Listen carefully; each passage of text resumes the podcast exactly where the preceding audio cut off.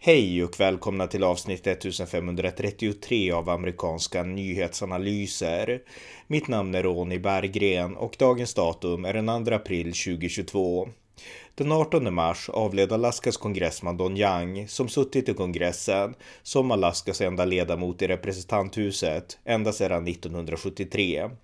I Alaska väntade sedan tidigare ett spännande senatsval där den sittande republikanska senatorn Lisa Murkowski utmanas av America First-republikanen Kelly Chibaka, något jag poddar om i avsnitt 1471 från den 23 januari.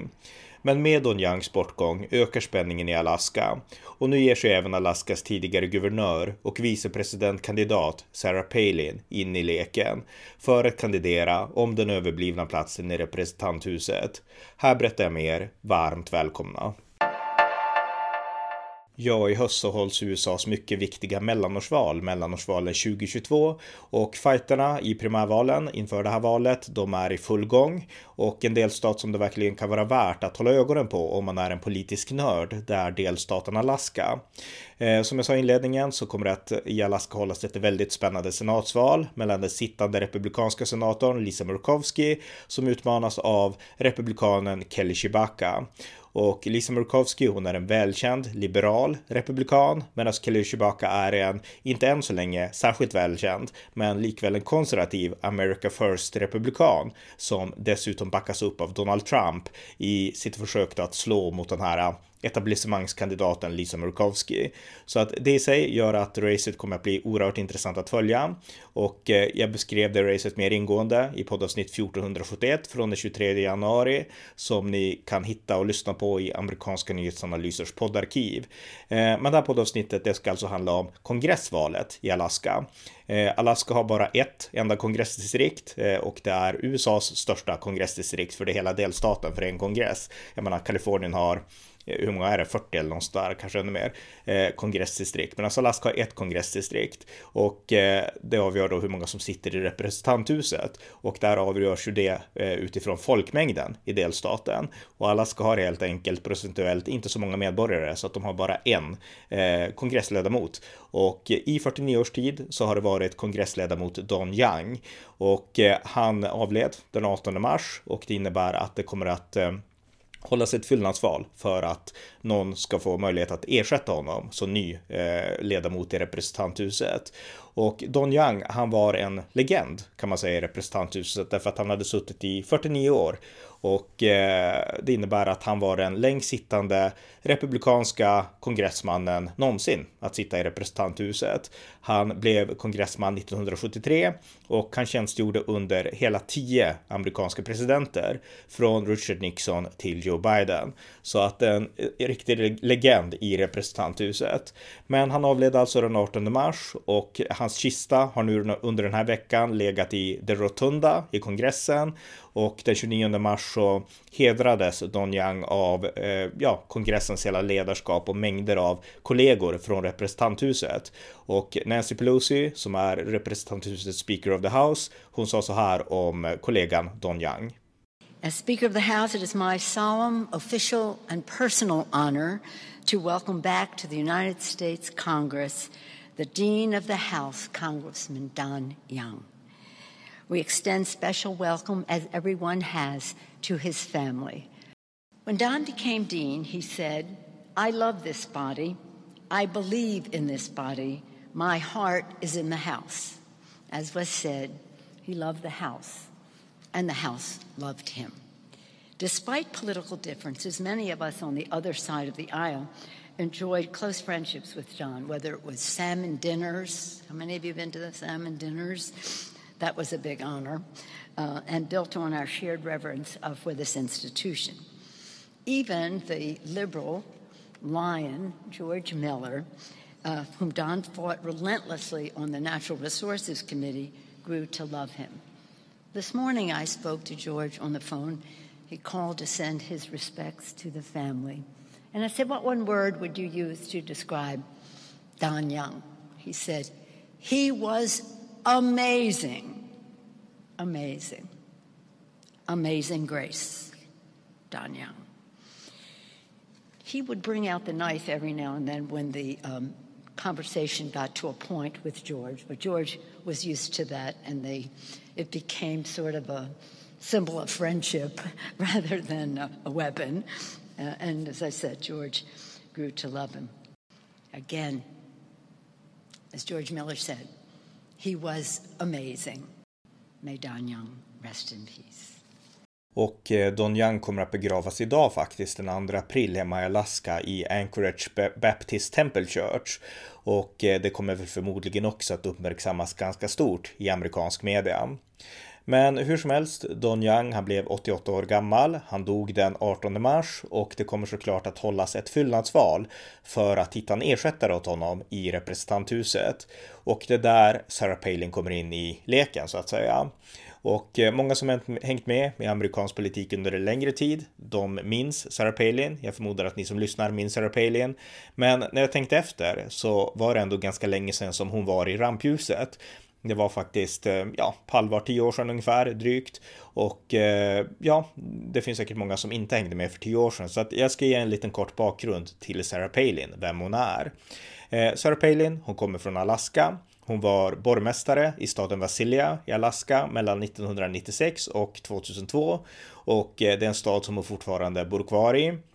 Eh, 2003 så blev hon ordförande för Alaskas olje och gaskommission och 2006 så blev hon Alaskas nionde guvernör och Alaskas första kvinnliga guvernör.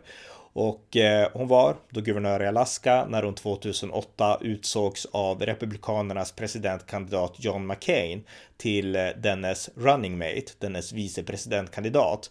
Och eh, då var hon rätt ung, alltså idag är hon 58 år gammal, men då var hon typ 44 eller något sånt där. Så att hon var en ung, eh, konservativ, kvinnlig röst från Alaska och McCain hoppades ju då att det skulle föra energi in i hans presidentvalskampanj där han låg efter eh, ja, eh, Barack Obama då. Och hon gav energi och hon var en viktig del av kampanjen 2008. Men hon hånades, Sarah Palin, i svensk media. Där hånade man att hon var evangelikal kristen, att hon var lite hyper, att hon var populistisk och så. Och eh, Svenska Dagbladet hade en rubrik, Svenska Dagbladets ledarsida, där de skrev så här om Sarah Palin 2008. Här kommer den amerikanska dumhögern. Så skrev Svenska Dagbladet om Sarah Palin. Och jag tycker att det är värt att påminna om det, därför att nu har vi en annan eh, kvinnlig vicepresidentkandidat eller vicepresident, Kamala Harris. Och hon är faktiskt inte smartare än Sarah Palin, utan Sarah Palin hon var och hon är kvicktänkt.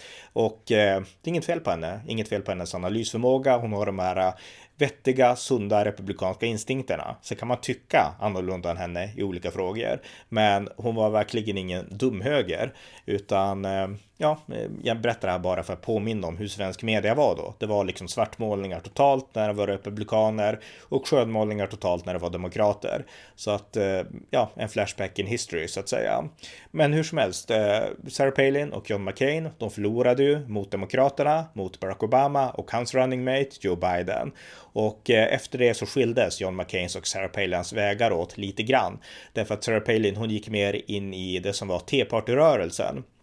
Det var den här konservativa rörelsen som växte fram när Obama hade tagit över makten i januari 2009 och det växte fram som ett motstånd mot Obamas socialistiska liberala politik med stimulanspaket och allmän sjukvård eller Obamacare och eh, Tepartrörelsen blev en konservativ motståndsrörelse som demonstrerade på gator och torg mot socialism och försökte få in eh, fiscal conservative republikaner i kongressen i mellanårsvalet 2010 och liknande. Och man lyckades också ganska bra med det.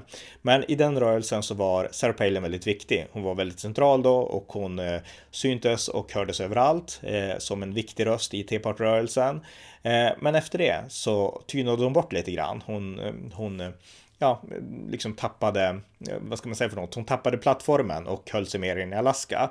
Och eh, hon var med i en del tv-shower, hon var med på Fox News och hon kommenterade politik ibland och så, men hon försvann allt mer och mer. Och eh, nu senast så har hon ju gjort comeback i media om inte annat genom att hon, hon förlorade en stämning mot New York Times och hon har, ja, hon har spekulerat om en senatskandidatur och hon har synts lite i media så här till och från i lite olika frågor. Hon var, hon fick corona, det uppmärksammades också och sådär. Men hon har inte liksom varit någon stjärna i media på sistone. Och eh, hon, hon skilde sig också förresten. Hon var gift med sin make Todd eh, i, ja, sen 80-talet. Men de skilde sig 2020 och nu har det ryktats om att hon dejtar en, jag tror att en hockeyspelare som hon träffade i New York. Men jag är inte säker på om det här är sant eller inte. Men det stod, det stod om det i alla fall i olika tidningar för någon vecka sedan. Men hur som helst, hon har levt en ganska eh, ja, eh, tillbakalutad tillvaro, eller i alla fall lite mer osynlig tillvaro de senaste åren. Men i samband med senatsvalet så började det spekuleras i ska Sarah Palin också ställa upp i senatsvalet och eh, ja, hon var lite sen på bollen där och eh, mycket tydde på att hon inte skulle göra det. Men nu öppnades ju tillfälle när Don Young avled eh, den 18 mars och Sarah Palin fick en fråga på Newsmax eh, den 21 mars och då sa hon att om jag skulle ja, tillfrågas om att tjänstgöra i representanthuset så skulle jag, eh, ja, det skulle bli, vara ödmjukande och eh, jag skulle i, i, i, en heartbeat som hon alltid säger säga ja, sa hon. Och nu har hon alltså pålyst att hon kommer att ställa upp i, i det här kongressvalet då. Och eh, hon, eh, ja, hon eh, anmälde sig i sista sekund igår då på ja, den första april och hon skrev ett Facebookinlägg där hon skrev att Today I'm announcing my candidacy for the US House seat representing Alaska. Och sen skriver hon då att hon, ja, hon har stora skor att fylla därför att det inte är lätt att ersätta Eh, Don Young som har gjort så mycket för USA. Men hon vill försöka och vill göra sitt bästa och eh, hon vill kämpa för ett USA som ja, eh, kan få bukt med inflationen och som kan få bukt med de stigande bränslepriserna och eh, stå upp för energisäkerhet, energitrygghet och fria marknader och sådana saker. Och eh, hon vill vara en politiker som kan bekämpa vänsterns socialistiska big government agenda och stå emot illegal invandring och liknande. Så att det skrev hon om i sitt Facebookinlägg där hon då pålyste den här kandidaturen. Och som sagt, hon är en av 51 kandidater. Primärvalet hålls den 11 juni. Och eh, efter det så kommer fyra kandidater att liksom vara kvar då. Det, här är primärval för, för båda partier tror jag. Och eh, sen så kommer fyra kandidater att utmana varandra den 16 augusti och där så är det då ett ranked choice eh, voting system så, så, där man då liksom kan ranka sina kandidater liksom prio 1, prio 2 och så vidare. Och sen så är det ett poängsystem som räknar ut vem som vinner. Så att det är det nya systemet för Alaska. Eh, men 51 kandidater i det här skedet och sen kommer det att bli fyra i slutändan och Sarah Palin hoppas ju då såklart på att bli en av dem. Så att eh, hon ställer upp nu, Sarah Palin. Hon som var den stora republikanska stjärnan för tio år sedan. Hon har gjort comeback och det ska bli otroligt intressant att följa. Men hon är såklart inte ensam, som sagt 51 andra personer och en person som har blivit väldigt uppmärksammad och som just nu har mest pengar. Han heter Nick Begich den tredje och han är eh, ja, att han har mycket pengar beror på att han är barnbarn till Eh, Eh, till eh, eh, tidigare kongressman Nick Begich, som alltså har samma namn som sitt barnbarn. Eh, men Nick Begich, han var eh, kongressmannen som satt i Alaskas representanthus innan Dong Yang, alltså 1973, för rätt länge sedan, för 50 år sedan. Och nu är det hans barnbarn som försöker liksom ta över eh, Don Yangs kongressplats. Och eh, ja, det finns väl liksom lite släktfejd mellan de här familjerna och eh, Nick Beggers den tredje då. Han har talat illa om Don Yang såklart som petade ut hans farfar och eh, det här har fått Don Yangs eh, team som som liksom ja nu ska förvalta arvet efter Don Yang att ilskna till och de har nu satsat allt på att få delstatssenatorn Josh Revak som republikanernas kandidat därför att de vill inte att den här eh, Nick Begich den tredje ska liksom ta över Don Yangs eh, kongressplats. Så att det har redan uppstått intriger i det här liksom spännande kongressvalet och eh, Sarah Palin är en av dem, men hon är inte ensam så att det här kommer bli oerhört liksom spännande att följa. Men hur som helst, Sarah Palin är ändå en av de mest namnstarka. Och Sarah Palin har också backat Donald Trump. Hon har stött hans eh, omvalskampanj. Jag tror hon stödde honom 2016 också. Och eh, hon var ju med T-partrörelsen en del av den rörelse som banade väg för Donald Trump. Donald Trump tog i mångt och mycket avstamp i de förändringar i det republikanska partiet som började med T-partyrörelsen. Och eh, hon sa nu nyligen om Donald Trump att vi behöver människor som Donald Trump och, eh, och så. Och de har pratat i telefon med varandra. Jag vet inte om Trump officiellt har endorsat Sarah Palin, men jag tror att han kommer att göra det för att de har en ganska bra relation och så. Och eh, skulle Sarah Palin vinna så kommer hon att bli en viktig röst för Alaska och för Alaskas konservativa.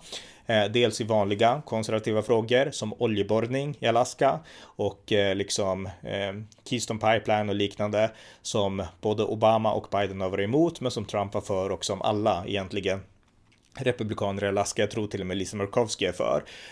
men Eh, hon, eh, eller kanske inte Lisa Murkowski, jag är inte säker där, nu, nu kanske jag snurrar till det, men jag tror att, jag skulle tro det, men jag är inte säker på det, så att det får jag resonera mig för. Men hur som helst, Sarah Palin, hon är för eh, oljeborrning i Alaska och sådär. Eh, hon är också väldigt mycket, hon är väldigt anti-vok, hon är emot eh, critical race theory och eh, de här frågorna som inne nu i det republikanska partiet. Där står Sarah Palin helt på liksom rätt sida av linjen så att säga och har helt samma syn som Donald Trump på de frågorna.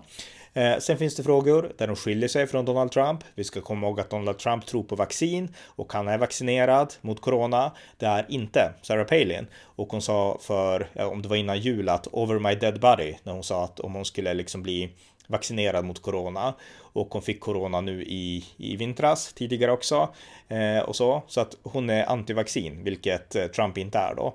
Eh, så att det skiljer den också. Eh, men eh, ja, det är inget som jag förespråkar, men det finns en fördel med att tillhöra den kanten, det är att hon också är emot de här drakoniska coronarestriktionerna som ändå har härjat i USA i mer än ett års tid. Så att där kommer hon att ha liksom anti-lockdown åsikter som politiker.